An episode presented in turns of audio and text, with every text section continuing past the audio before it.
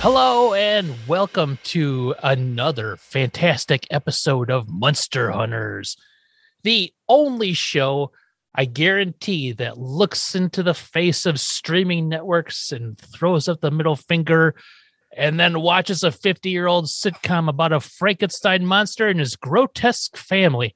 I love saying that line. uh, my name is Derek and I am a Munster Hunter. With me, as always, is Keith. Hello, hello. I'm Keith, and I am also a Munster Hunter. And the other person in the room is the Doctor Dre of Kansas. His name is Terry. Mm-hmm. Hello there. Yes, um, I am a uh, Doctor Munster Hunter. Doctor Munster Hunter. Ooh, a P H D in Munster hunting. Yep, yep, yeah.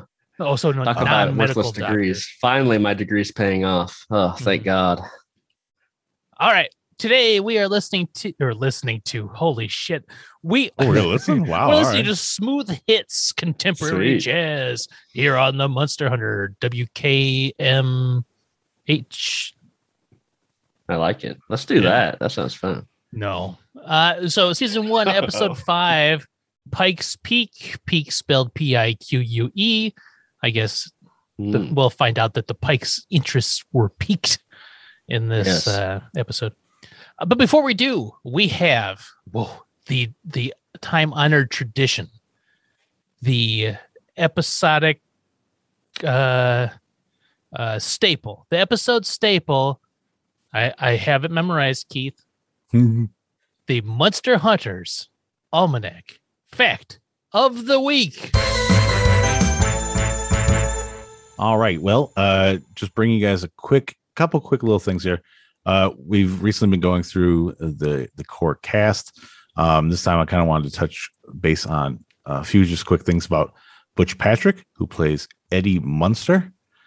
Uh, real quick fact: uh, in the um, original, uh, the unaired nineteen sixty-four pilot, uh, he was not Eddie Munster. Uh, David Derman played him. Oh, I thought he had a different name. No, uh, David Derman played him. Also, uh, Bill Mumy, M U M Y, he was offered the role of Eddie Munster. And if you guys are familiar with him, uh, uh, let me, hold on. I have a collection of Bill Mumy trading cards I can look well, at. No, he was Will Robinson in Lost in Space. Oh, oh how about yeah. that? And uh, he is also um, he's also part of the band that does Fish Heads. The classic song Fish Heads. What's the name of the Fish band? Heads. Oh, I forget what the uh, I forget the name of his band is. It's a Fish Heads, Fish Heads, Roly Poly, Fish Heads, Fish Heads, Fish Heads, Eat 'em up, yum. What? Hmm. Yeah, that, yeah. The classic. Uh, That's a, yeah, was that the classic song that it was. It was knows. a it was a big hit. It was a big hit in the eighties. Okay. Um, and yeah. Bill so, Mumy was part of that. Yes. Hold on, Bill Mumy. Keep going, Keith. All right. Yeah. So, uh, like I said, uh, originally it was in the unaired pilot, Nate Happy Derman uh, was playing the Wolf Boy.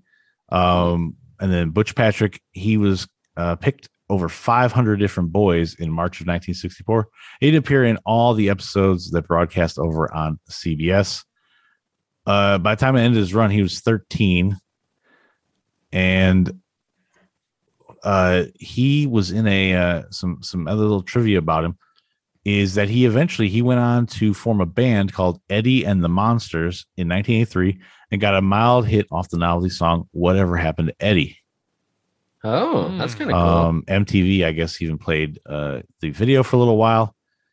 And uh, one of uh, this really isn't tied into the Munsters at all, but his stepfather was former pro baseball player Ken Hunt. What team did Ken Hunt play for? Uh, he played for the Yankees, and the uh, Washington Sen- Senators. Wow. That's cool. There you go. Yeah. Bill Mumy. He was mm-hmm. part of the band. Ready for this name? Mm-hmm. Barnes and Barnes. Yeah, yeah. There we go. Is it like two different spellings of Barnes? Nope. Same spelling. B A R N E S. It's a very noble name. Uh, Fish Heads was released in a year. I don't think it matters. No one yeah, cares. No. But that was his big thing. Uh, he also says that his acting mentors were Yvonne De Carlo, played Lily, and hmm. Charles Nelson Reilly. I love Charles Nelson Reilly. Yeah, he was one of my favorites from the match game. Mm-hmm. So those are uh, th- just uh, just a couple quick facts. I'm sure as we continue on with our hunt, I will have some more uh, details about uh, Mister Patrick and also uh, Eddie. But uh, that's uh, that's good for today's Monster Hunter Almanac Factoids of the Week. Factoid, boy, we added an extra facts, syllable facts, on there. Facts of the week. Factoids sorry. of the week. Yeah. The Monster Hunters Almanac Factoid of the mm-hmm. week. Yeah. Uh, and it focuses on Eddie, who is um, prominent in this episode to some extent. Mm-hmm. He does stuff. More so than usual. Yeah. And by the way, when uh, in, in not getting uh, or not uh, taking the role of Eddie um, in nineteen sixty-four, uh, Lost in Space aired in nineteen sixty-five. Where uh, Bill Mumy played Will Robinson, so he he ended up getting in a more iconic role for himself, I guess. Yeah, I don't know any. I don't know any other role that he's in. But that's uh, beside the point. Yeah, but it's Bill. Yeah, well, when when we do a spinoff, uh, the Bill uh, Mumy podcast, mm. M- Mumy Hunters, Mumy Hunters. Ooh, yeah, that's not bad. The fact that a guy whose last name Mumy didn't get cast in the Munsters. Well, I that's because they yeah. they were trying to cast him as a wolf boy, and uh, and not a mummy. Well, I mean, for also, as much as Eddie brings to the table, he could have been anything. Well, here, here's the other. So here's my other quick question. Then, so if he is uh, Herman and Lily's son, Herman is a Frankenstein, Lily is a vampire. How did they get a wolf boy as a son? Uh, I don't know. You're. Mm. Well, you're, you're asking, you know, how's the sausage yeah. getting made? And there's lots of stuff that keeps happening in these episodes mm-hmm. that make no sense. The, the Herman's sweet, hair does get uh, long at points. Maybe he's got a little bit of werewolf. I don't know. Yeah. We, I, well, those hands, those hands, yeah. those very wolf-manish hands. Yeah. yeah. Or maybe it's Sorry, like he skips hands. a generation. That could be. All right. Uh, mm-hmm. Well, we've got the boat out into international waters. Time to time to put on the gear oh. and. We got a boat back now? In what? We got a boat? Yeah, the Monster Hunter boat. That's oh, yeah. You haven't been on it yet? Me and Derek have been cruising all around yeah, on this been, thing. All I over just, the Gulf. I'm sorry. I was still sleeping in the back of our uh the Winnebago that we normally ride around in. yeah. Well, yeah. The Winnebago is one of those uh, amphibious vehicles that transforms into a boat. Ooh, we got we have a duck Winnebago? A duckabago, yes. Yeah, a duckabago. I like I like Duckabago, but when the Duckabago, we're the Duckabago, we're geared up, we're diving in for uh, the Munster Hunter deep dive. We got our skooma on. Um, yeah, so uh, yeah, like I said, we're talking about Pike's Pique. Uh, it's written by, you might have guessed, Norm Liebmann and Ed Haas. You may have heard of these people. We have mentioned them a few times now. Uh, I think every episode. Yes. Big contributors to the Munsters, blah, blah, blah. Credited for, you know, on every episode as being developed by uh, them both. Uh, today, I was looking through Norm Liebmann's working credits, and um, I saw he was credited with something called Skatebirds. Have you guys heard of Skatebirds? No, but I'm I'm very, my interest is piqued. Yeah. Okay. Uh, so he credited himself under a different name. Uh, he went under the name Norman Cameron. So I thought that was interesting. Uh, Two first so, name route. Yeah. So um, basically, it's a live action show from nineteen seventy-seven to nineteen seventy-eight. Uh, these people are all dressed up in like bird mascot costumes. Um, the, the the the the comparison I kept seeing was the Banana Splits. Like think that, but with like la, big old birds la, instead. La, la, la, mm-hmm. la. Um, on skates. Yeah, and they they just skated around everywhere. Uh, It looked like it was some sort of like segment show, you know, like it was only a few minutes long and it was like packaged with like other cartoons and stuff. But Uh, the description on IMDb was uh, the Skatebirds mostly revolved around the nasty Scat Cat, perpetually chasing the roller skating trio and trying to get the best of them. M C Scat Cat? Before he got the M C title, I think. Okay. Yeah. But yeah, before before Paul Abdul discovered him. Yeah. He's just Scat Cat. He's going around chasing the Skatebirds. Uh, but I, I found a clip on YouTube, and it's pretty weird. Uh, they had like these big old googly eyes. You don't say. Yeah, they're skating around, so their eyes are just like bouncing around everywhere. um, now, Terry, if you said I found a clip on YouTube and s- surprisingly normal, I bet that's that's where it got me. Uh, yeah, it was actually surprisingly amazing. Um, but no, the one of the birds is a big pelican, and the others were like reaching into his gullet and like pulling out their mail and like trumpets and playing trumpet. It was weird. Um, Boy, this sounds vaguely familiar now that you say those things. Because they're like, it's mail time. And then like the pelican like opens up his big old gullet that covers his entire body, and they birds start reaching in there and grabbing their mail. Oh, that doesn't it, sound familiar. it, it was a little bizarre, but mm. yeah. I found that kind of interesting. But uh, the episode was directed by Seymour Burns. Um, his directing credits go from nineteen fifty-four to nineteen seventy-five. He's got twenty-five credits total. Um, he done, he mostly just did T V and uh, television specials as well. Uh, but he directed two hundred nine episodes of the Red Skeleton Hour. Um, oh, well, that's where this comes up again. Red Skeleton yeah. Hour. A few episodes ago, Derek explained to me that Red Skeleton was actually a comedian and not an actual skeleton. Mm-hmm. Um, and yeah, I didn't realize to clear that up for you. yeah, you know. But yeah, I didn't realize that Red Skeleton had so many episodes. He he was a pretty big deal. Mm-hmm. Yeah, it was. Uh, he also directed a movie, a T V movie called Clown Alley. I like the sound of that. Well, I don't, don't. They don't. They don't even give you a plot for it, but it has Red Skeleton in it. Okay, real quick, we got a few minutes. Let's all yeah. think of a plot for Clown Alley. My mm. plot is uh, hardened detective Frank Grizzle turns the corner and finds finds an alley full of dead clowns. Oh, he's got twenty-four hours to solve the crime. Can he do it?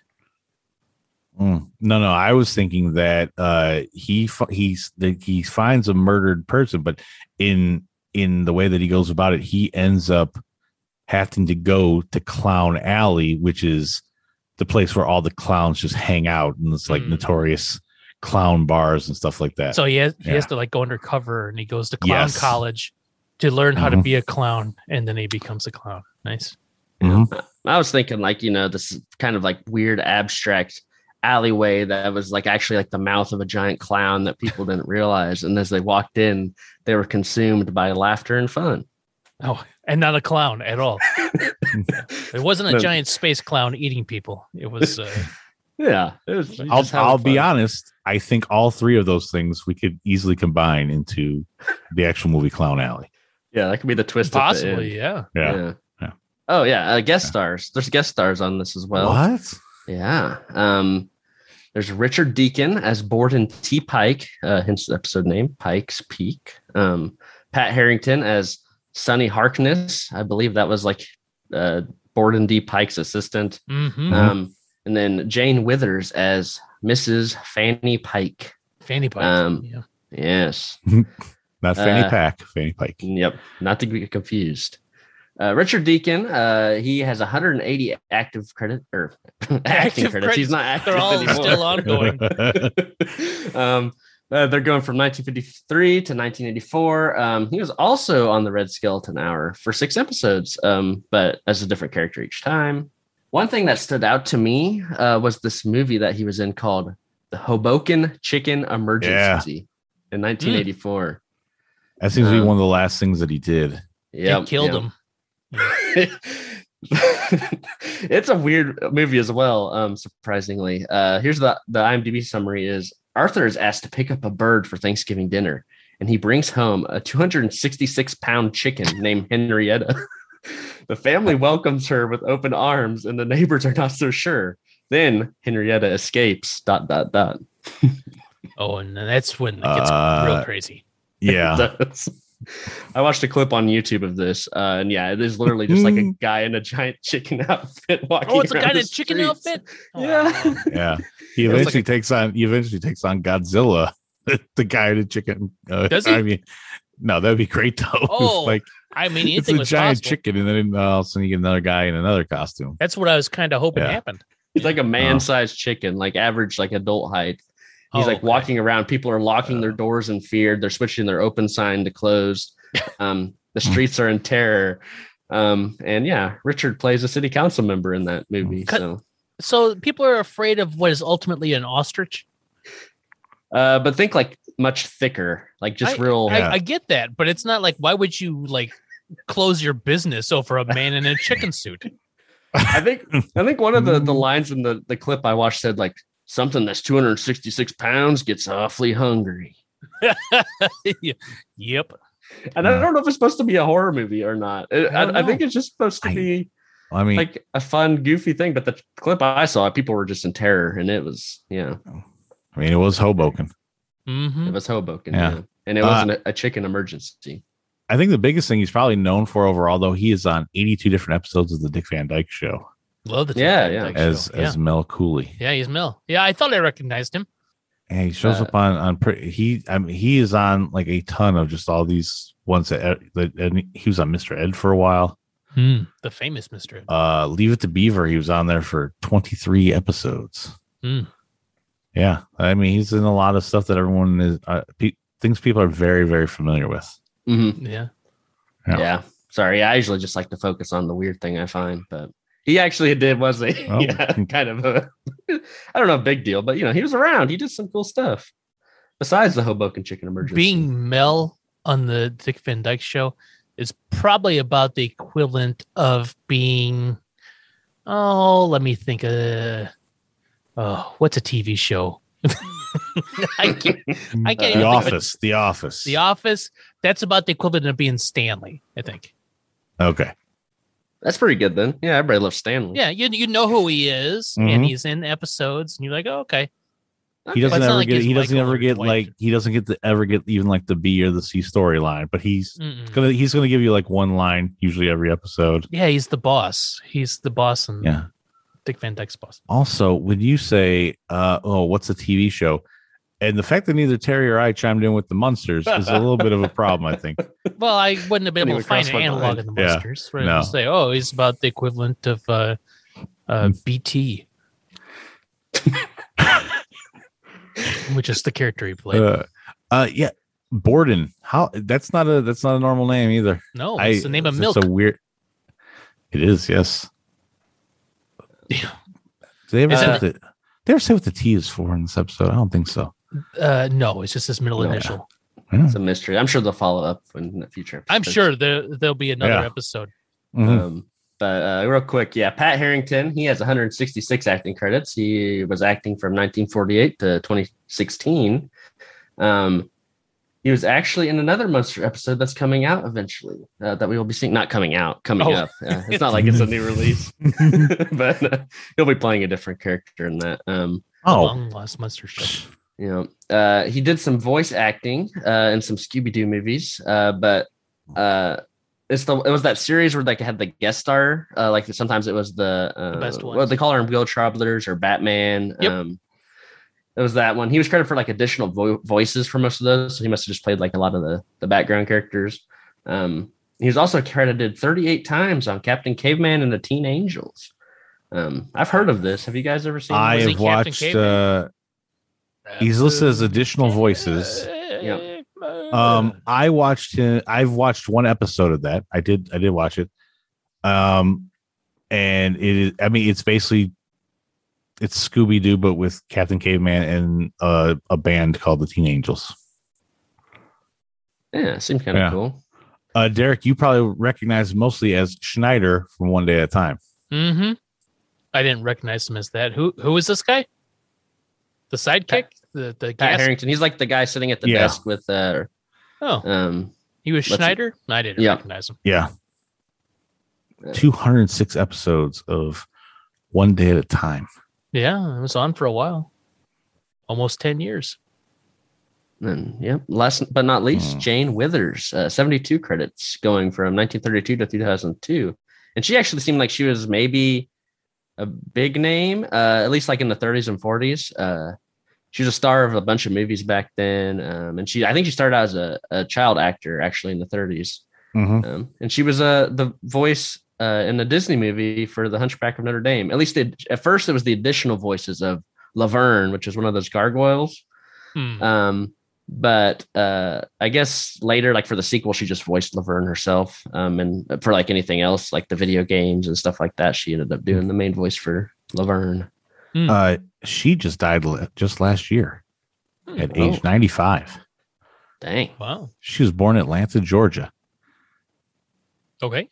The the IMDb credit, when you go to talk to, like, you know, the fact she was a child actress, it says, during the early times of the Depression, when life was more famine than feast, child stars became the blue plate special of the day, served up by Hollywood to help nourish a nation besieged with troubles. Wow. Who wrote that? That's beautiful. That's uh, that's the IMDb, like, bio intro. Oh, okay. That is beautiful. Yeah, touch, and touch uh, your tail. Well, that's all I got um, for for fun facts. Spit out your skooma mouthpiece because yep. yeah. we're done skooming. We're, we're we're coming out. We're rising out of the depths. Make sure that you waited at the appropriate points. Yes, for the pressure to uh, acclimate to the pressure. Don't and all want that. the bends. Oh, yep. Don't want them bends from that skooma. That'd be terrible. Mm-hmm. Munster bends, terrible. the worst mm-hmm. kind of bends. That's the world. worst kind it is. Uh, yeah, undoubtedly. All right. And then so we're moving on. This is season one, episode five, Pike's Pique. The breakdown. A new pipeline must be installed underneath the Munsters' home, but Herman and Grandpa are having their doubts about it, which is only half true because Herman is not doubting it in one bit. Uh, this one gets a seven point five on IMDb. Uh... Mm. Pretty good. And that seems that feels high, uh, but we'll, high. we'll move on. um, will this be the episode that the babysitter breaks? I'm feeling we should bring down the stakes of the babysitter breaking. Uh, so maybe we'll maybe we should think, come up with some new ones. Yeah, think of some something new for the. We'll come up at the end with them, and okay. we'll be like, uh, yeah, it was. Because I'm going to spoil it. This is not the episode the babysitter breaks. So by the end of this episode, we can come up with some new ones. Mm-hmm. Uh, because there's no way we're going to see full frontal bestiality or a threesome, right? It's just not happening, right? That's so, it, yeah, yeah. I'm ninety-nine percent sure it won't happen. I mean, there there's seventy episodes, Derek. I mean, we've got plenty of time. Never say never, but this was nineteen sixty-four. Mm-hmm. Unless we get our hands on the lost tape. Um, yeah, if that's on the lost tape, then holy shit. Yeah. That's why the original pilot was unaired.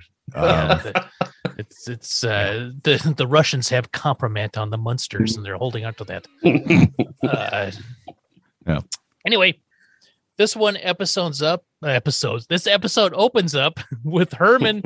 He's on a slab. He's strapped to the slab and he's sleeping, napping, something there. Grandpa comes down and he is smoking a cigar. So therefore, it must be after breakfast because he was told before not mm-hmm. to smoke before breakfast. He calls for Igor, and who flies in, the friendly bat, and Grandpa says, says, you know, hold this. And then he drops it, and he calls him Butterclaws. This is this no. part is just so... Why does he need to hold the cigar? Why what? does this yeah. even have to exist? Open up with Grandpa. He says, and he says, can you hold this for a second? He hands it to him. Igor holds it for a second and drops it. I don't know why he's mad at him then. Oh yeah, like a literal. He followed this literal one second mm-hmm. thing. Uh, I'm I'm mad because this part exists, right? We don't mm-hmm. need to see Grandpa entering the room in any way whatsoever. Yeah, uh, but there like he is. Very uh, weird cold open. I thought. Yeah, he calls him Butterclaws, and then Grandpa uprights Herman, and Herman wakes up. He's still strapped to the table, and he asks him if he feels any better. And Herman sounds stuffy. He's like, uh, "My headache is gone, but my sinuses are killing me." And then says something about this draft down here isn't helping anything either. And then Grandpa yep. says, well, how could there be a draft? He's laughing. We're twenty-five feet underground. There's no drafts. Classic. Which is true. That is a good point. Yeah. Where would the draft come from? But I guess we need to establish that they're twenty-five feet underground because we cut to the gas company. And there we is. Here's where we meet uh, Schneider and uh, Mel. They're there. And Schneider mm-hmm. says, uh, the property in question is right here. It's the Munsters. And there's must be some kind of holdup. And then the bald guy, B T Melly, says, uh, He stum- he really stumbles through his line here too. So this surprised me when you re- re- told me that he was like an actor. uh, he's like, I don't. They must have had enough film for one take, and that's it. And he's like, I could do this shit. And he gets up there. Ah, uh, only got sixty feet to go for the two pipelines to connect, juncture wise, that is. And then there is canned laughter. I don't get mean? it. Yeah. I don't understand what's funny. That's a joke. Uh, anyway, he stumbles through that. Maybe they're laughing at his failure to say the line cleanly, which made me laugh. Uh, Maybe it wasn't canned is, laughter. It was just the uh, you know the guys, you know the film guys and the guys holding the uh, the mics and stuff like that. Yeah. The boom mic. They just started laughing at him messing up. And like, what an idiot! He can't say sixty feet. Uh, and then so he sells to Harkness. So he's gonna send somebody over there right away. And then he's like, well, I already sent Johnson. We haven't heard back. And uh, get him on the phone. And this part maybe like, hmm. Uh, he's like, we tried, but the sanitarium. So they knew to call him at the sanitarium. Mm-hmm. They knew he committed himself. And he says, there's no phones in the padded rooms. And then Mel goes, no, not Mel, but B T. That's what you get for hiring a neurotic. And then there's canned laughter for that. God. I'm like, oh my God. I was like, yep. Hmm, yeah. But this thing's got to be done. They got to get this sixty-foot juncture in there, and it's got to mm-hmm. be done on schedule. And they, so uh, B T says, well, let's just put it under the house. They'll never know. About twenty-five feet should do it. Yeah, and this is where I realized, oh, we, this is connected to the cold open. That yeah, and twenty-five sense. feet. Okay. Just, just dig under the house. One, they'll never see us doing it. Right? Yeah. They won't mm-hmm. know. Nothing could possibly go wrong. Yep. Uh, also, I want like I need a further backstory on the corruption going on here. They yeah, like this gas instead of going to the mayor, yeah, City Gas, and uh, in, instead of going and, and trying to figure something out, he's just like, yeah, we're just going to dig under, and they'll never know. We'll get around the whole thing, and it, it's like, wow, this is pretty shady stuff going on here. And mm-hmm. some kind of like Chinatown prequel here. This is bad stuff. I foresee and, a lawsuit. Mm-hmm. Yeah, def- definitely. You th- there are several opportunities for lawsuits in this episode. Mm. We'll get there. Yes. Uh, so he's like, twenty-five feet should do it. And then what's their guy's name? Mortensen or whatever. He's like, well, this could be trouble. And then uh, B T stands up and he goes, Borden T. Pike laughs at trouble. Uh, like he has to say his name, like for whatever reason. Yeah. Um, he won't be intimidated by the Munsters. Besides, what kind of trouble could be twenty-five feet underground? We've already seen what's twenty-five feet, feet underground. It's a, a Frankenstein monster and his grotesque family. And then the banger kicks in. Still uh, good stuff. Oh, yeah. Yeah. That that mm-hmm. second part should have been the cold open, and then they should have cut to like them busting through the wall or something. Yes. Like so unnecessary. We got Herman's got a cold for whatever yeah. reason. He's strapped to a slab, twenty-five feet underground, all this stuff, whatever. We got the banger. And then we That's come great. back. The pipeline workers are out in front of their house, in front of the Munster house. So they were going to dig just, just right outside. Like, no one will notice us blocking yeah. the road in front of their house. Yeah. Going in the sewer. No one will notice this. But also, by the way, that I the sewer doesn't run directly under. It doesn't seem like they're, so they're going to like, mess up the sewer, the yeah. sewer pipes. And they're going underground and they're fucking shit up because they're going down there and they're going to dig sixty feet under the house. Right? Mm-hmm. Anyway, they go underground. They're going to the manhole. Cut back into Grandpa's dungeon. Herman's still sick and he wants more medicine. And Grandpa goes, I'll go find something. Where'd I put that? And then this part happened. And I was like, ooh, I wonder if this is like a thing, uh, like the thing. Because mm-hmm. a hand comes up out of a wash tub. Yeah. Offering soap. This was like, is this a ripoff? Like, yeah. what is this thing? Or maybe they're making fun of the Addams Family. I don't know. Maybe. Yeah. This is the first we've seen this. And then Grandpa's like, no, no, no, no. Besides, I told you to wait in the washing machine. So the washing yeah. machine and a wash tub? Man, they're these they live a decadent lifestyle. These Munsters do. And they do.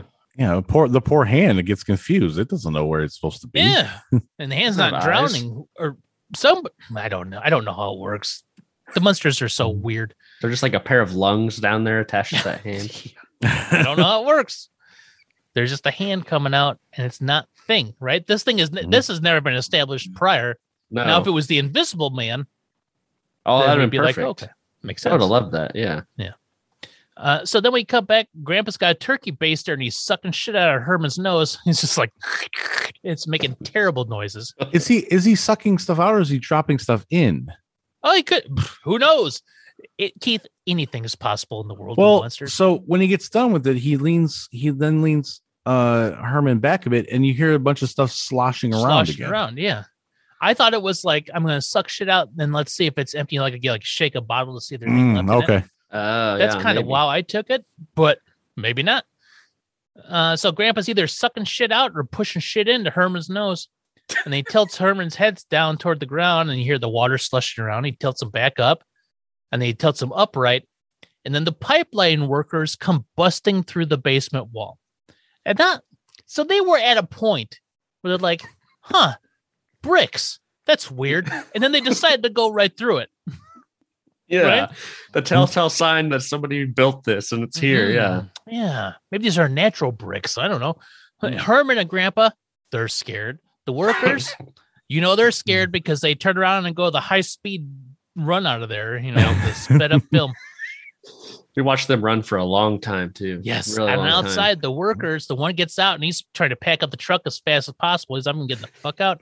The other worker, like, where is he? He is so scared.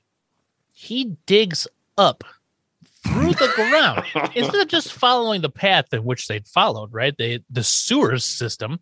He yeah. digs up through the sewer roof, through the lawn of the Munsters, and he comes out of the Munster lawn, right?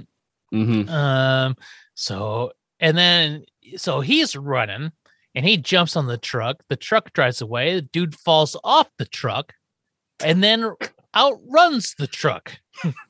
That, that I really, I actually enjoyed that part when he like takes off. And he just passes right by the truck anyway. Yeah, I'm like, he does. I'm like, why did you even bother jumping in the back? Just yeah, yeah. Going. Why, why are you even waiting for the for yeah. the truck at all? Just go, dude. You are oh. uh, clearly an Olympic speedster, so just do it. Mm-hmm. Yeah. Also, uh, uh, city gas man is probably not your best calling if you got that kind of speed. I yeah, mean. No kidding. Oh yeah, you know, run a vehicle. You should be doing other yeah. stuff.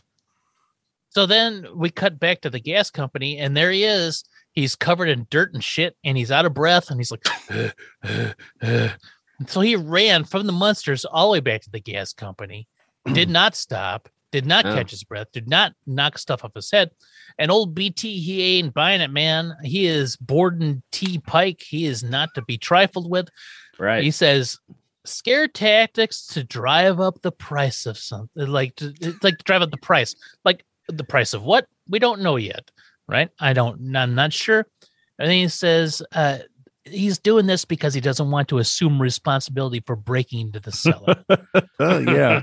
So he's making up this story about a monster and a monster in a cellar twenty-five feet below the ground. Also, wait, which is it? Is it the Munsters are trying to uh, are, he are dressing up and portraying uh, these monsters or to run up a price, or the other guy just doesn't want to accept responsibility? Which which is it here, Borden? I don't know. I don't know. And there's lots of this.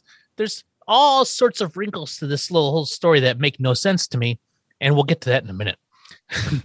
so, so dude's still got shit on his head. He's still out of breath. And then uh, Schneider, I can't remember what his name is, Mortensen or whatever. He's like, well, that's the way he tells it, right? And it's like, whoa, I don't believe that. So the guy ran all the way there, told the story, and he's still out of breath. So it's been a few minutes. He's still, uh, uh, and, he, and then he says, well, we didn't expect to find anything twenty-five feet underground, right? That was his thing. We mm-hmm. didn't expect a cellar that deep. And he says, no, and B T's, no excuses. Don't come back until you get a haircut. So B T, he's dumb too. He thinks the shit on his head, which is clearly grass and sod, yeah. is hair. Fair enough. Yeah, he's not he's not like the doctor from the other episode that no. we covered where he didn't have his glasses on and couldn't see shit. I, Borden is actually wearing glasses, I do believe, yeah. in it at this time. And he's foot and a half away. And you could probably smell the dirt and grass oh, on him. That guy stinks. You can yeah. tell. Yeah. And, and how many employees are there in City Gas that he doesn't know that this guy doesn't have like a weird blonde mop of hair on top of everything yeah. on like a normal day? Oh, you don't normally have sod on the top of your head? Weird. And what did he want that guy to do? Just to keep digging despite the people being there looking yeah, at him? I don't know. Like, I have no idea what he was expecting. Look, the mayor is on his back about this. Terry. Yeah. He's got to get this done. But dude's like, okay, and he turns around and leaves. And then B T, he he, he didn't say the line. He should have said ingenuity, imagination, intelligence doing work. I'll handle this myself. So then we see we cut to what must be moments later.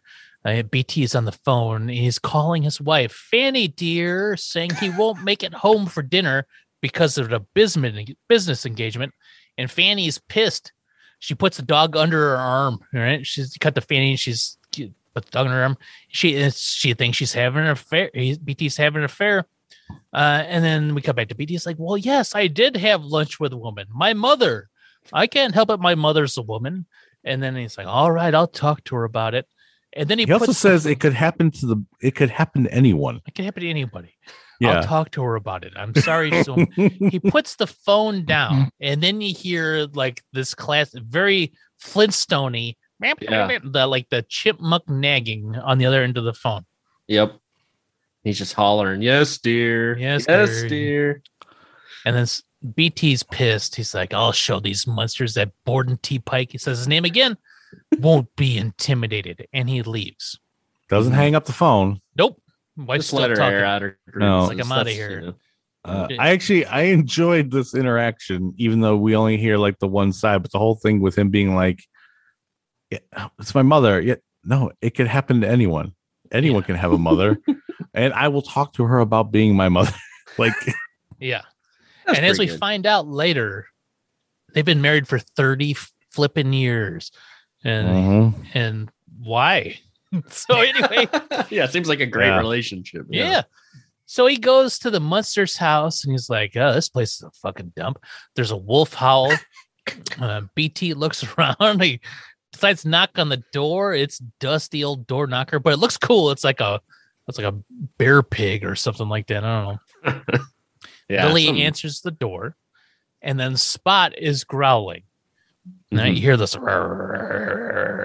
Would you assume, oh, it's a dog? But Lily looks up, right? And shoos Spot away, Spotty. Get away from the door, Spotty. And he calls, she calls for Eddie to come get Spotty. And Lily says, well, Spotty gets so excited for visitors. And I thought this was going to be something. Nope. Something with Spotty. One more, one more of those times. They, they do this once an episode to you, Derek. It's, it's, it's like they're dribbling down court, and the dude sees he's got somebody running. You know, it's like, so he alley oops up there, and their guy's like, nah, I won't jump. I don't, I don't, I don't want an easy bucket, because this seems yeah. like an easy bucket. Yeah, it does. That's a fun side plot right there. Yeah. So anyway, she says, well, please come in. And, he, and B T, man, he is, he is tough as nails. I'll come in, but remember, I'm not easily taken in. What does that mean? And he I says that think. so proudly, too. Yes. Like, he can't be duped. Right, I'll yeah. come in, but oh. you're not gonna you're not gonna fuck with my shit. I'm B T. I'm Borden T. Pike. God damn it! So B T yeah. comes in, sees all the cobwebs. We've established, much like the babysitter, that nothing can shake old B T. Now he yeah. smiles a bit when he sees it, like, huh, oh, yeah, he's like, this? oh yeah, he's yeah. like, oh, they're really laying it on thick, trying to get more money out of me. Mm-hmm. Like, I don't even know what we're talking about yet, and then. He says his name fully again. You know, uh, I'm Borden T. Pike. Yeah. Blah, blah, blah. And then Herman is off screen and says, oh, Mister Pike, come in. And he comes in and he introduces himself, and Borden T. Pike sees Herman. And it's like, Burr. And Herman says, I'm Herman Munster. And this is my father-in-law, the Count. The Count is mm-hmm. his name, I guess. Yeah. yeah. Mm. And Grandpa's got a cigar again. And he's sitting in an electric chair. He seems very casual. Huh? He seems like the friendly. Well, they all seem friendly, but I like how Grandpa's just sitting there playing his yeah. game, like, eh, whatever. Herman, very polite. Please come in. Lily, please come in. Oh, Borden, Borden's coming in. Uh, kind of the aggressor. So Borden looks confused and shocked. He shakes Herman's hand, and Herman says, "Won't you have a seat?" And Herman reaches down and grabs the couch by the arm and then lifts the whole thing up like four yeah. feet off the ground. Like, what's burr- he doing? Well, like, like why would you do trombone? This? Have a seat. What's he going to do? Take the couch from you? Does he want him to sit up there like while I he's holding know. It? That's a power play. That I mean, it's, a, it's just a offering. Uh, he's he's offering him a seat. I don't know him. Why he thinks he has to give him the whole seat, but he's offering it to him. I don't know why he thinks he has to lift the couch up to like shoulder height. It just doesn't make any sense. So B T, he's still not taken in. Here's a Frankenstein monster. Here's the Count in an electric chair. Frankenstein lifts up a whole sofa. Doesn't matter. Uh, and then Eddie comes in as, as as B T is talking, and B T is saying he's willing to compensate the Munsters for the damage and the inconvenience. And then he sees Eddie. He's like, "Well, hello there," and he goes to pat him on the head, and he stops. I'm assuming because he saw the pointy ears. Um, I guess so. Yeah, maybe his really slick back hair was uncouth at the time. The, I don't know. The fangs a little bit. Yeah, he's like, ah. That was a weird. They just stare at each other for a second. Yeah. That was strange. Just like, all right. So it's like, I'm going to give you fifteen hundred bucks for the inconvenience and the damage. And then B T is distracted because Eddie is setting cheese on a giant fucking mouse track, trap that clearly was not visible prior to that moment. Right? Because no. you think you would have walked in and saw that giant mouse trap. That would have been distracting. Well, yes. Isn't he? I thought he was distracted because he tries to lift up the couch himself and it goes no, like it doesn't move at all. Oh, well, it again, might have. Again, explaining how strong Herman apparently is. But I, I, I think he's staring over at Eddie because then we see Eddie's putting cheese on this giant mousetrap. I did mm-hmm. like this. I wish they would have gone somewhere with it, but I like the idea. Of a giant yes, this was another like thing that. It, I mean, I guess it pays off a little bit, a little a bit little further bit, on, yeah. But also nobody says like B T does not. He doesn't say, "Wow, is that electric chair?" He doesn't say, "Is that a giant uh, mouse trap?" And not only that, the giant mouse hole that it easily looks like Eddie could walk through if he mm-hmm. needed to. Yeah. and and the shit's like five feet away from him. He doesn't even he doesn't even flinch it. Like, he didn't notice it before until Eddie, it, it's just like Eddie and the kid playing and Herman not seeing them. It's only seeing the, the robot monster. Oh. All right. So uh, what do we got here? So B T says fifteen hundred bucks is his final offer. And Grandpa's making a house of cards. Okay, cool. Mm-hmm. Lily says, oh, fifteen hundred dollars will come in handy for a sunny day. Which I assume B T is gonna be like, don't you mean rainy day? And it's like, no, they now now they just assume you know what they're doing, which is being mm-hmm. stupid. uh, Eddie wants to know how much fifteen hundred dollars is in cheese, and Herman's like, don't play with that mouse trap. Now the I mouse like will never go near it. Uh, boy, I, I guess I don't know. Ugh. Herman thinks fifteen hundred bucks is a good deal, and Grandpa says, nah. Then and then Grandpa makes a very good point. The idea of sneaking a gas main under our property. Yes. Now, this is very logical. Like, what? Yeah, this is not good. Whatever yeah, they're trying to do. That makes sense. I'm with Grandpa here. It makes sense. Yeah. Now, it also brought up the point to me that we've already established that they rent, right? Yeah. So mm-hmm. it's not their decision to make, one. Two, they haven't always been there. Right, so that's true. Yeah, that that's why I I think we had, we had mentioned that maybe they moved when they moved there. The house appeared because they're renting from Satan. Uh, yeah, and I'm gonna go with that because it's twenty-five feet down the cellar, right? Mm-hmm. Yeah, I don't know. I mean, weird. And wouldn't they know that it's twenty? I mean, that's part of like you gotta like tell the city what you're doing when you build a house. Yeah, I mean, there's some zoning, some permits. I'm. You got to have to probably get to go twenty feet, twenty-five feet down. You got to call that uh, that one eight hundred number to make sure uh, it was Ask Julie. Yeah, yeah. You can dig. So Grandpa makes a great point, trying to sneak a gas main under the property. And then the cards fall over. Grandpa Ugh. snaps his fingers. Then they go back up and he goes, thank you. Like talking to the cards. Right. So B T sees that and he's like, ah, okay. And then he says, I urge you to accept my offer. It will be good for your neighbors and friends. Hmm. And then, so B T is like waving his hand underneath the table, trying to see if there's like wires or something to make that up. And mm-hmm. Herman thinks they should take the offer because it will help the community. And Lily says, oh, he's always been the level-headed one of the family. And then yeah, Herman does like a, he's very pleased with himself because he has a flat head. Hell yeah, my head's flat. It's the flattest uh, head around. Yeah, it's like so dumb. And then so Grandpa wants no part of this. He's like, he doesn't want people digging on the premises.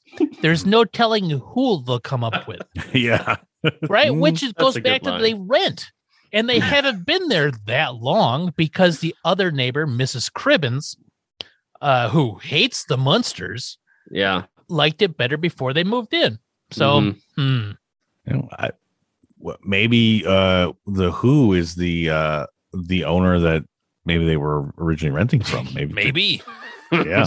So Grandpa snaps his finger and then uh, like the pancake in that one episode, the, another card fly, flies to the top of the house. The card, yep. House of Cards.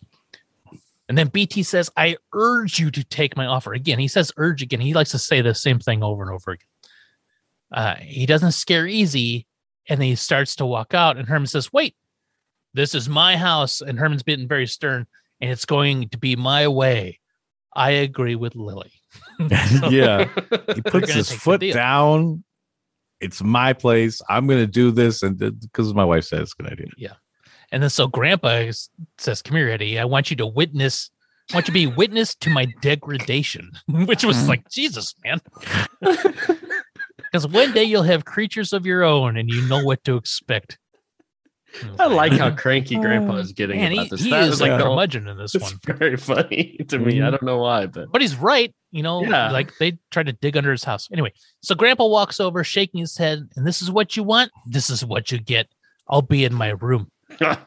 And he walks off and he says, good night. And he smoke appears and he turns into a bat and then kind of flies away. It like more flies in a circle. And Lily's like, oh, Grandpa. And then Herman says, Mister Pike, you'll have to excuse Grandpa. You know how old people are. But before he could finish saying that sentence, they turn and Pike's gone. The door slammed. Uh, Eddie off screen says, ow, as the mousetrap snaps. And Herman says, I told him to keep his big trap shut. That's a weird line right there. I've, yeah, yeah, there's lots of weird lines in this one. Yeah. But again, like, I, so they, you know, they mentioned that, but the, the trap is something that it would like, I hope it comes back again in a future episode. It won't, because like the writer said, I want to say, keep your big trap shut. Wouldn't it be funny if you had a big mousetrap? Yeah. And that's how it happened. Yep. Can't tell somebody to shut up, but they get to have a big mousetrap. So then Herman and Lily are walking down the steps, and Herman's like, I don't care what Grandpa says. I'm going to call Mister Pike and accept. And he needs to think of the neighbors. And Lily, oh, you have a good heart. And then Herman says, the best money can buy. Blah, blah, blah, blah, blah. Guess what? Did we all, did we know that Herman is a Frankenstein's monster yet? Because... First if time. We didn't, they got to bring in a yeah. Tell us. I mean, so, it, there's seventy episodes. At some point in time, they run out of body parts to reference. They got. They got to um, just be like, well, people get I am it. A Frankenstein's, He's a Frankenstein's monster. monster. Uh, I hope you yeah. just start saying that. Well, I am a Frankenstein's monster. After all. Yeah. So Lily goes off to find Eddie. Oh, Eddie. I hope that happens. Yeah. We Damn we it, get it, Lily. Know. I'm a Frankenstein's monster. Yeah. So Herman pulls a rope thingy and the phone coffin comes out of the wall. Very cool. Then we cut to B T. His phone is ringing. He answers the phone and it's Herman. He hears that it's Herman and he freaks out and he swallows a pill real fast. I don't know what that pill is, but he's like, I can't talk to Herman without taking this pill. So Herman offers to come over and grab the check and B T freaks the fuck out. He's like, no, stay where you're at. I'll have my secretary mail you a check. Do not come over.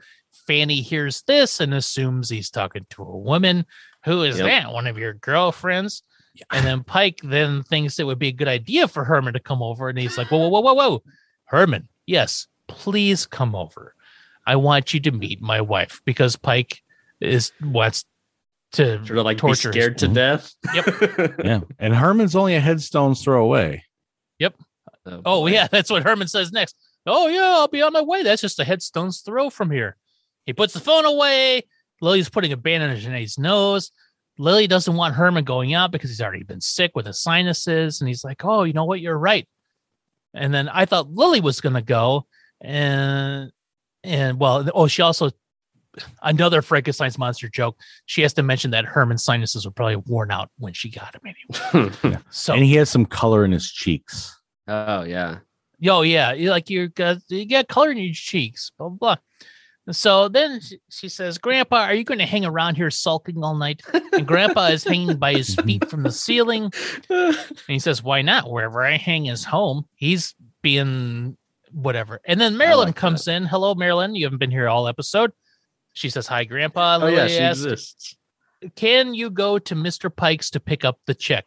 And I'm like, ah, oh, here it is. And then she's like, be warm and friendly. Make sure you introduce yourself to the wife. Mister Pike wanted to make sure that, yep. that we met her. Oh, yep. All the stuff that we want. We want. Mm. We know what's going to happen. Did, uh, did you see what she was carrying? The magazine, Marilyn? No, what was the magazine? It mm. just said Tomb and Garden. Oh, boy. Which Marilyn's like the normal one. It doesn't yeah. really make sense that she would have that. She I guess. doesn't know that she's the normal one, though. That's She thinks she's yeah. a weirdo and she's trying to fit in, right? I see. Mm. I see. So Pike, we cut back to Pike. He's putting uh, a golf ball into a glass. And Fanny says, the idea, man, your age, acting like that. And anything you say, dear. And then we got that. And she's like, don't dear me, because you're always up to something when you do that. The doorbell rings and they fight over who's going to answer it. And Fanny goes to answer. She opens it up it, and there's Marilyn. By, by the way, I you missed a great line from Fanny. She goes, after all the years of marriage, you should know where your place is. Yeah, I uh, God. I, I was frantically yeah. taking notes. I'm like, I hear it, and, Fanny. And also, like, it, Borden kind of sets her up. He's like, no, I'll get it. She says, she says she'll go. He's like, no, no, I'll get it. And she's like, no, I'm gonna get it. And as she walks away, he does like a little smirk and like you know shakes mm-hmm. his hips a bit and gets back to putting because he's like, ha, ha, she'll be scared to death. It's Herman, right? Yeah. But nope, it's Marilyn. And he's like, I'm Marilyn Munster. I happen to be Missus Pike. And then Marilyn goes, I'm here for the money. Your husband knows what it's for. So then we're to assume that Marilyn is a prostitute, I guess. uh, and then Missus Pike says, you horrible creature, and slams the door on Marilyn's face. And then Fanny comes back and she's pissed, uh, obviously, because she doesn't trust her husband of thirty years for anything. Um B T, well, what did you think of that? Like, he was like proud of himself. And Fanny's like, she grabs a vase and throws it and says, what did you think of that? And she storms off. And he's like, oh. But, I mean, Derek, you obviously don't know like the kind of pull that the gas company in the sixties had. I mean, it's, obviously, there's just Borden was, you know, having to push women away all the time, yeah, probably. Clearly. You know? Oh, yeah. Gas groupies. So then we cut back, and Marilyn has obviously come back and told them what happened, and they're pissed. And Grandpa's like, oh, I'd like to boil that Mister Pike in oil, but you gave away my cookbook to Goodwill. Um, I mean, uh, you don't need a, a cookbook one. to boil a man in oil. Um, you do if you need to eat him. Well, that's true. So Herman's pissed, and he's going to go take care of this himself. And he smashes the thing. I don't know what it was, but he like slammed his hand on it and it broke into pieces. It looked like a pillar or a stand or something. Yeah, some sort mm-hmm. of like counter or something. Yeah. Yeah. Grandpa's like, don't lose your head. And then guess what? He's a Frankenstein's monster. So he's got to check the bolts to make sure it's still connected. And it so, is. Is that what the bolts are for with the Frankenstein's monster? I guess nice. That never occurred to me. I thought they to... were like electrodes, like you would hook like a car battery, like the yeah. jumper cables to it. That's what I thought too. But they could be there to like keep it fastened. Hmm. Uh, Multi-purpose. And, and then Herman's like, I'll go take care of this myself right now. And Lily goes, you go show him who you're made of, because guess what? You're a Frankenstein's, a Frankenstein's monster. monster. So wait, he is? mm-hmm. So Herman is, he's angrily dialing the phone. And he's, Pike, this is Herman Munster. You can't treat my niece that way. Oh, yeah. I'm not a violent man, but blah, blah, blah. I'm going to be down there. So I'm going to come over right now and punch you in the nose. And B T is confused. because he does not know what has happened yet. So he calls for Fanny, and she comes down with suitcases. Oh, she's then, ready to leave him. Oh, yeah. He's, she's walking out the door. Very tropey for the time. Uh, who was at the door? It was your little blonde, Marilyn Munster. And then he's like, oh, no, her uncle is coming over right now. He's indescribable, which is my favorite moment of the entire episode.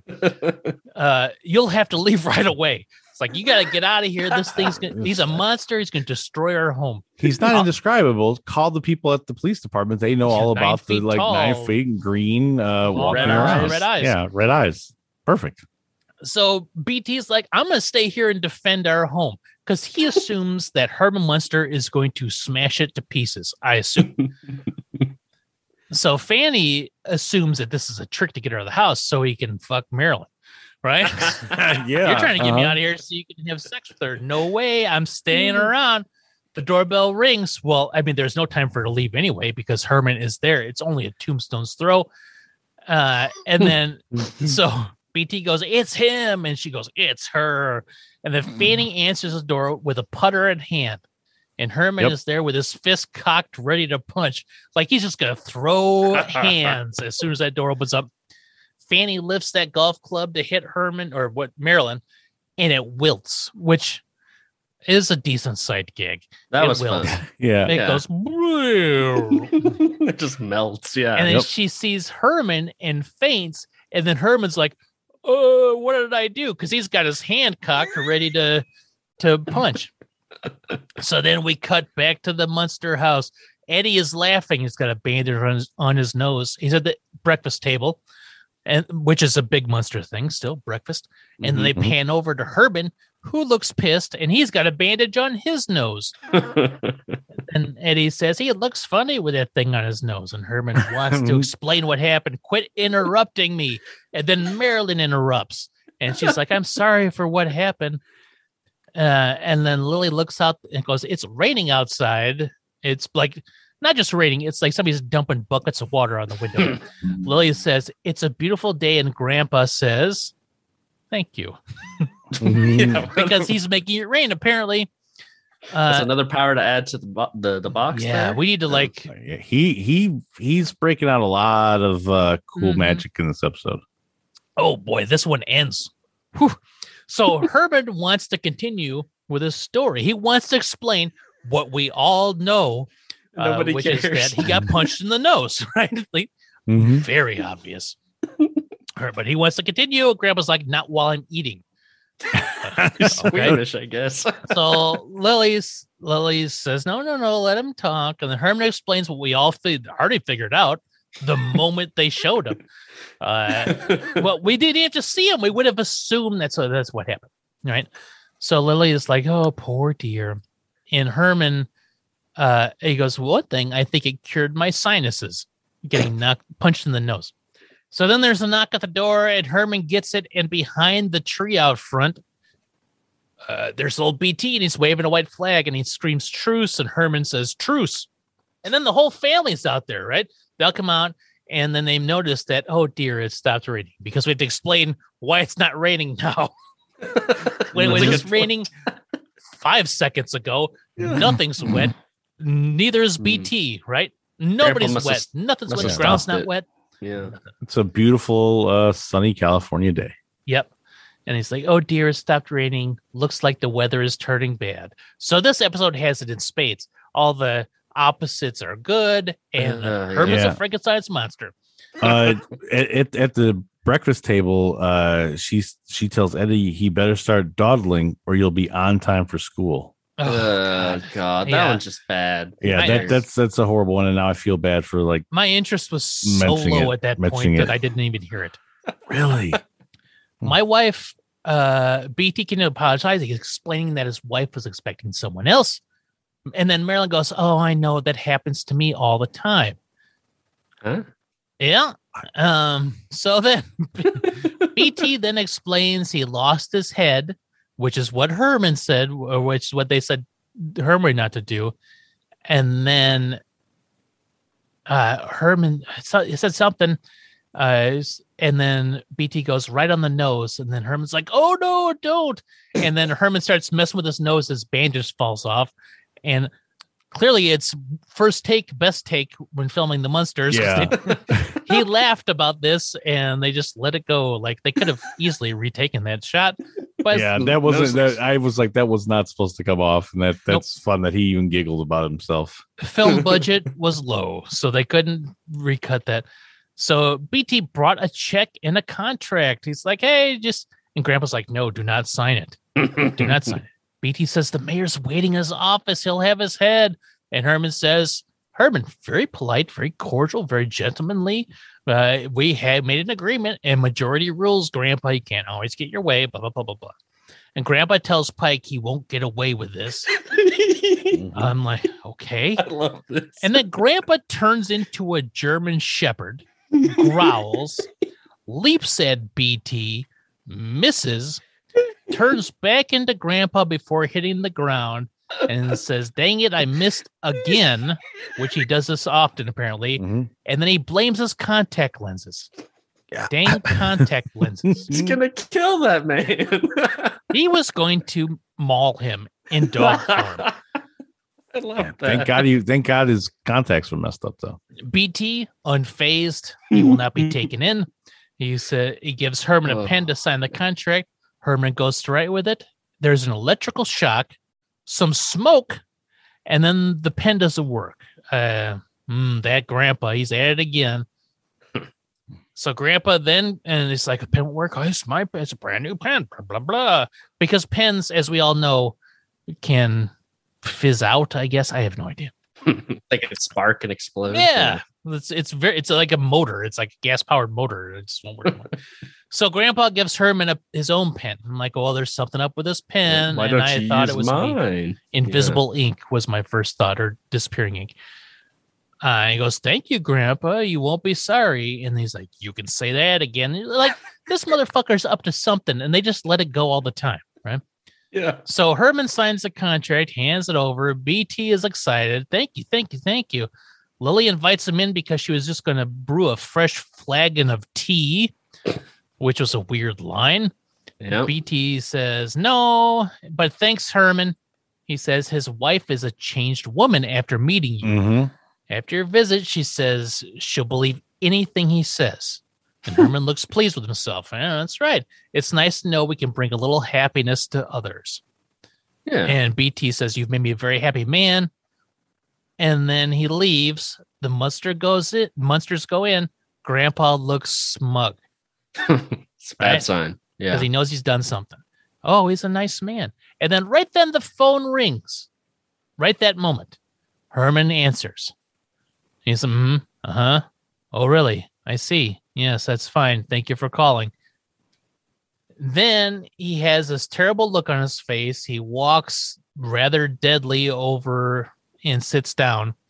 And then he says it was Missus Cribbins from next door, the woman we met a few episodes ago, that who hates the Munsters, right? Mm-hmm. Except for when she was in love with Herman briefly from Love Potion. Mm-hmm. All right, yeah. Hates the Munsters, hates them.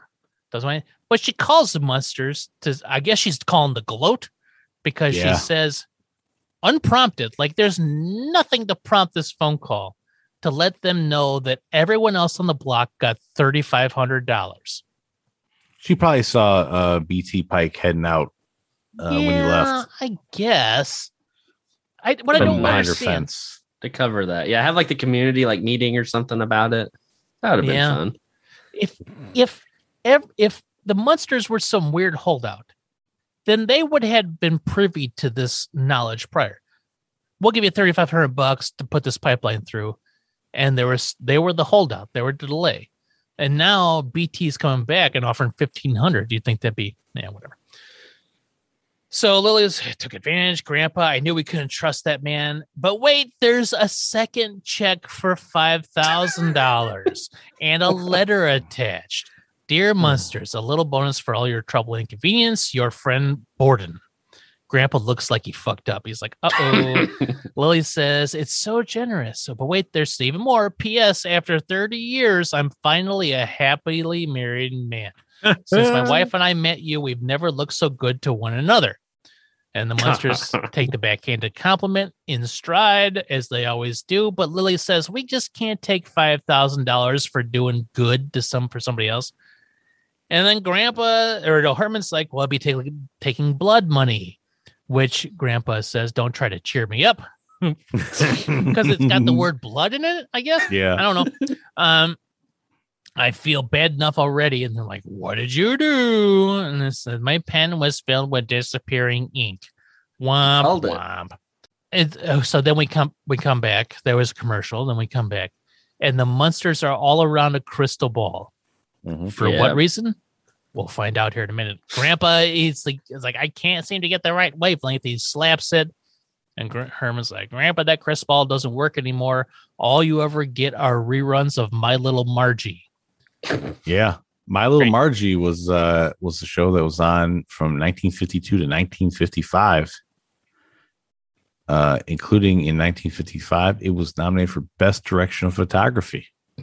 Wow. Great. At the uh, at the Emmy Awards. Yeah, I see. I didn't even dare. I didn't bother to Google because I knew Keith was going to come through in the clutch on that one. Well, I look. There's. I mean, I know Herman says it, but I mean, when it comes down to it, like it, it's tied into Grandpa doing something and. He has a pop culture reference, yeah. You know, and and, stuff, yeah. and and in nineteen sixty-four, making a reference to a show from nineteen fifty-five, a lot of people probably knew exactly what they were talking about. Oh, so, for sure. Yeah. yeah, yeah, probably. So then Grandpa's like, "I got it," and they look into the crystal ball and they fade into the crystal ball. There's like all sorts of like weird noises, and we're in Pike's office, so that way we know that the Munsters know what's going on. So the mayor is screaming at Pike, Pike, you're a disgrace. Guys like you give gas a bad name. I love that line. And Pike's like, I saw Mister Mustard sign it with my own eyes. And then he says, I suggest you resign and give up drinking in that order. So Grandpa, through some insane magic, makes the signature reappear. Oh boy. And then Pike and the mayor see it and they freak out. They're like, and then Grant, and then we cut back and Grandpa. So boy, this, this, this episode, like all previous episodes, ends on such a high note. Herman goes, Grandpa, how did you do that? Lily goes, I guess it's just in his blood. Grandpa uh. says, I'll drink to that. Snaps his finger. A smoking stein or flagon comes flying down into Grandpa's hand. Canned laughter. Cue credits. Hilarious. What, what a... Sh- oh. There's the blood joke again. They just do it again. It, uh. But, but I guess it's just in his blood. What does that even mean? I don't know, but Grandpa was really flexing the magic powers uh, throughout this. Oh I mean, man, he, he had all sorts of magic going on. Uh, you know, he's got the cards that he can move around. Um, he can become a bat. He can become a dog or a wolf type creature. Uh, he can't get good contacts though. No, nope. he he, he can can't fix his eyesight. A, yeah, he can mess up a pen. He can also see stuff through the, the crystal ball. He can make. Uh, handwriting appear from uh, uh, their house to something that's a uh, headstone's throw away. Uh, well, actually, the office. I don't know where the office is compared to that. Yeah, no clue. Um, but but he gets you know he gets the the handwriting. Like he actually is doing like a ton of stuff uh, throughout this episode as far as like magic. Yeah, and not just this, potions yeah. and stuff. This episode is a Grandpa magic showcase. Mm-hmm. So speaking of this episode, like my segue there, Keith. Yeah, good job. What is what are everyone's thoughts about uh, season one, episode five, Pike's Pique? Uh, I actually really uh, I enjoyed this episode a lot. Did you really?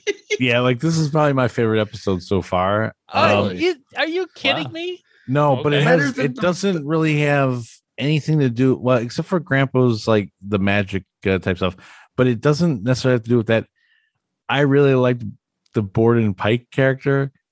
And his interactions with his wife made me mm. laugh a lot. You know, yeah. the We're, and, we just, and also like a sneak peek into Keith's life. yeah, yeah, just, yeah. With, every time I'm on the phone, you know, my my, my wife thinks something's going on. Uh, but yeah, I mean, he's just like the the whole the whole thing about his mom being a woman. He'll have to deal with that, and then uh, his little, you know, oh uh, no, I'll get the I'll get the door. No, I'll get the door. No, no, and then she, and then he just kind of like she's in for it. And then it turns out the end, like the whole thing, like saved their marriage overall. Yeah, I, I, I really, I, I thought this was like the best episode we've watched so far. Wow, better than Frankenstein's monster baby. That's the only part of that episode that's enjoyable, though. Okay, that's fair. Also, well, we get, uh, we get the the um. Well, we don't see the the. This is the first time we haven't seen the the clock come out and say it's, you know, uh, you know. half past something. That doesn't or other. make it necessarily a good episode, but it's I'll also not it like it's lacking. So I'll no, give it points for but that. This time we get the uh, the coffin phone shows up for the first time. Where he pulls that oh, little we had lever. The coffin phone last episode because we Lily did? is on the phone with the uh, Diamond Jim. Yeah. He, oh, but she doesn't have to pull the little thing. So I guess I didn't no, remember yeah, like coming out of the wall that. and stuff. Yeah. Which I thought he was going to like get Grandpa and be like, Grandpa, what did you do? You know, like that's what I thought he was going to do when he went to get on the phone with that. Or like tell him again, like, I'm going to go do this right now because the coffin pops out. I'm like, whoa, okay. Yeah. Uh, but I, yeah, I, this had like, this was the best part of the uh, of the five episodes we've watched so far. All right. What'd you think, Terry? Uh, I'm not quite as strong on it. I was kind of meh for it. Once again, Derek's narration makes me laugh more than the show. Uh, but I think there are some points in here that are actually funny. Um, I really like Grandpa being cranky and like actually trying to murder a man. I thought that was really funny. Um, but besides that, I don't know. I just a lot of these jokes are starting to, and this is yeah. probably a bad sign, are starting to kind of get old with the yeah, like Frankenstein's yeah. monster. Get it? He's got yeah. replaceable body parts. Or look, it's raining. We love rain because it's the opposite of what people usually like. It's just, oh boy, they just like kind of play into their tropes a lot in this, mm. and not necessarily a good way, but I didn't hate it either. I just, I'm kind of like meh on it, I guess. All right. So I, I first of all, I'd like to, uh, one, I'd like to make a suggestion that from now on, we should just keep a count of the Frankenstein monster references and the, the opposite talk uh, oh, references yeah. and see how, how many, how many we add up uh, over the series. But I also, I do want to put a bit of an asterisk next to my enjoyment of the episode. Because when I, when you just watch it and it's like, oh, this was fun, you know, take a couple notes as I go. But yet listening to you retell it is when it really sticks out of, oh, wow, that is like the fifth Frankenstein's monster comment they've made. They're really overdoing it uh, in this episode. So yeah, I, I, it scales back a little bit with your description of it, but I enjoyed it in the moment of watching it. Oh, well. I'll be honest. I did not enjoy. I don't even know if I enjoyed a minute of this of this episode. It, it, it's so it's felt like you could condense this down into about four or five minutes, mm-hmm. Mm-hmm. Uh, and it could be a good sketch. Uh, like, yeah, this this was mm-hmm. just not well. And I say good sketch, but I mean a sketch. Um, boy, this one was really tough for me. And even the Pike stuff, like I, I get what was funny about it, but I was like, oh, okay. And maybe it's because um, it we're sixty years after it aired, and like all of these things are nothing is fresh about any of it, right? But mm-hmm. even then, it's just like, oh man, the yeah, I don't know. It just this one did not resonate with me in any way. And then it ends, and it ends so terribly. With the crystal ball thing. Yeah. Oh man, I was I would have punched the old peacock right in the nose for even showing this one to me. Like, no, you got to be kidding me. The crystal ball. Grandpa, yeah. way too many new powers. Um, this one was this yeah. one was a tough tough watch. Now, if it, if you're watching this back in when it first came out and uh, you watched this episode, would you watch to the next episode? I'd have no choice. You know why? Because there's only three channels and nothing else yeah. is on. So yeah, there's no, there's no, uh, you know, endless amounts of streaming networks to spurn uh, yeah. and, and not watch this. Yeah. You got to tune in again the next week. Yeah. yeah that's true. There's nothing else to watch. Um, I, so uh, I think one of the, one other thing is at some point in time, maybe, and maybe we figure out how to do this as like a bonus episode, but we pick an episode where like something happens where we're like, oh, this is going to be the thing. That never comes back around. Like uh, it was like when Eddie gets shrunk Mm. Like oh, we should yeah. just do like a side tangent of like, okay, what could this episode have actually happened if Eddie, you know, he got shrunk, if that ended up being like the the main storyline, or in this idea. or in this case, like I'd like to know more about the mouse. I would love what kind to of mouse more is in that, the mouse. in a giant hole that's sitting there. I mean, it's yeah. How do you how do you have anything else that large in the house if Spotty is around? He's got to be eating everything. You'd think.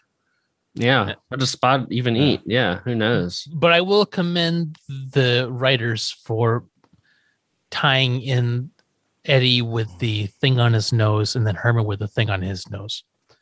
Yeah, that was a fun uh, little, the one little, little connective thread. Mm-hmm. Uh, you're like, oh, okay, good for you. They kind of sort of followed through on it a little bit. Yeah, but disappointing, dis- disappointing episode in my book, Ugh. and. Like I said, IMDb's seven point five, I feel, is high. I think that's right on point. I feel it's high. This should be I'd like go a little yeah. lower. Three yeah. or four. Uh, all right, so listeners there, I think uh, I'm going to institute a thing here. Um, over under, how many episodes do we get into before Derek goes, man, that was a great episode? oh, uh, that's, that's a, a good question. That's a good question. I haven't had a great one yet. I do. I did enjoy the little robot. Um, I thought that was funny, but I hated the episode in general. Uh, I hated it less than this. I, this episode's my least favorite of them all. Oh, wow. Wow. Yeah. Okay. Yeah. I kind of thought the pilot was my least favorite. Um, yeah. Okay. So not great, but like one where you're willing to give it like a, a like a, a seven, a, B. a, a seven out of ten or, or better. Like how many episodes in before Derek gets a seven out of yeah. ten? How long until Derek says B minus? Uh, yeah. Because mm-hmm. we're not there yet. Mm. I will say, say the robot joke was an A plus joke episode. That was great. Good, though. That was great. Mm. Yeah. My guess is once we get to fifteen, I think Derek will have liked at least one episode. fifteen. I you think he'll hit stride by fifteen? Enough for yep. him? We'll yeah. see. At least one episode. That's all I'm, that's all I'm going to willing to bet. Well, at least one episode Derek mm-hmm. thought oh, it was yeah. okay. I'll take the over on that. That's my guess.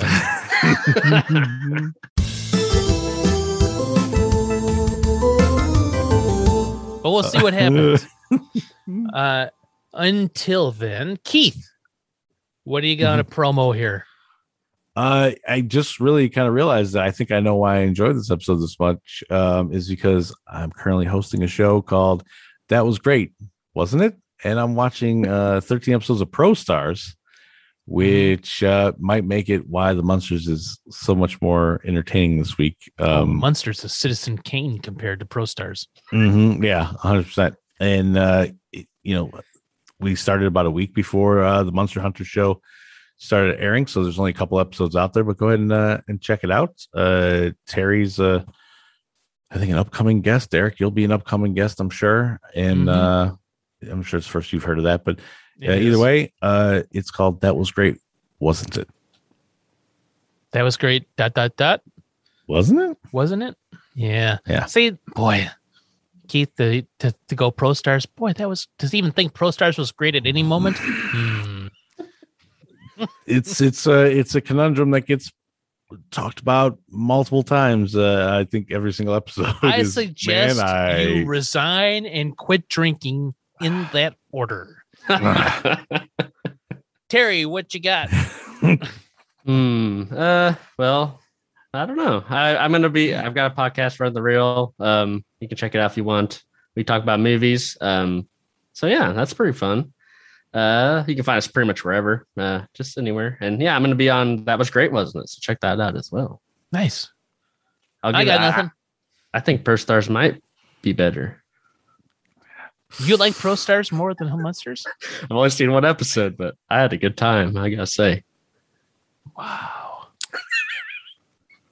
Hey, that's cool. Good for you. Yeah. Thanks. and and and I I seriously have nothing. Uh, oh, has anybody uh, fat tracked you down? At no one's tracked station? me down. No one has said anything yet. But uh, also in. in In in full disclosure, the first episode hasn't aired yet, so I don't know if some if like mysterious had, old grandpa type figure came and had like foreseen Oh, with a crystal ball? Or what if somebody just, like some guy just mumbles that all the time? Ingenuity, imagination, intelligence do not work. Ingenuity, imagination, intelligence do not work. Ingenu- it's, it's like this weird tick that he has. That he yeah. can't not say that line. And he just happened to mumble it um, to me. I, I don't know. I, like, I love that line, but I'm I'm questioning because ProStars is, exists. And uh, obviously ingenuity, imagination. Well, no, never mind. Still, still holds up. None of those things work, good man. Yeah, yeah. None of those things work. Uh, hey, hey, Derek, real quick, though, before uh, we fully wrap up the episode, uh, we got what's going to break the babysitter? We have to have some new ideas. Oh, yeah, yeah, yeah, yeah. Oh, oh I forgot. Yeah. All right. Mm. Um. So do we have more attainable babysitter breakage moments? Uh, she finally see. Uh, she never. She doesn't actually ever see spots. Okay. Uh, but she does but find droppings because it's okay. No, she finds like a big pile of, of spot poop. Oh, good one. And, and it's dung. and it's and it's very very big. Uh, like maybe like up to her waist or something like that. Okay. Wow. Terry. Hmm. You know, I think maybe. Uh, um. Hmm. You know, I think maybe what would break her is if. Uh, She actually like, you know, she's walking up the stairs and that like that latch opens up and she falls into it and uh, happens to fall into Spot's mouth. And she okay. like, gets trapped there for a couple mm-hmm. days and then finally escapes. I'm going to blend the two. I'm going to say she finds dung waist deep. Mm-hmm. Doesn't bother her at all. But she looks over. She's like, well, I've I've seen some shit in my days on the babysitter. Literally. But she looks over and there's like a skull in it. Um, and she pulls it out and she's like, Howard? And that's what breaks her. She oh. knows. So somebody actually came up the stairs, fell in, got eaten by Spot, got digested by Spot, got shit out by Spot. And yeah. then the babysitter finds it and it was her husband. Oh, that's good. Yeah. Yep. That's what breaks her. I'd buy that. Yeah. That's a great episode idea, too. Yeah, that. I'd watch that all day. Mm-hmm. Better than this one. And until next time. Oh, are we going to do it all in unison? We tried that in episode yeah. one yeah. and two. Do we all know what we're saying? It's always hunting season. Yeah. Okay, okay. Ready? And remember... It's, it's always, always hunting, hunting season. season. Nailed it. The Munster Hunters are Derek Glasscock, Keith Gola, and Terry Vickroy. Keith is the host of the Pop Up Film Cast, and That Was Great, Wasn't It? Both shows can be found wherever you subscribe to podcasts. For more about Keith's shows, you can follow Pop Up Film Cast on Twitter at Pop Up Film Cast. And That Was Great, Wasn't It? At How Great Was That? You can also follow Keith on Twitter at K G thirty thirty. Terry is one of the hosts of Run the Reel. It's a movie podcast that does deep dives on films with a theme. You can follow Run the Reel on Twitter at Run the Reel. You can also follow Terry on Twitter at Terry underscore Vickroy. If you would like more musings from me, you can follow on Twitter at Derek the number nine and the word nine. Follow Munster Hunters on Twitter at Munster Hunters and subscribe on your podcatcher of choice for more Munster Hunter fun. Munster Hunters is mixed and edited by me, Derek. All original music is composed and mixed by Terry Vickroy, and executive producers are me and Keith Golan. The Munster Hunters is a Crispy Dodo production.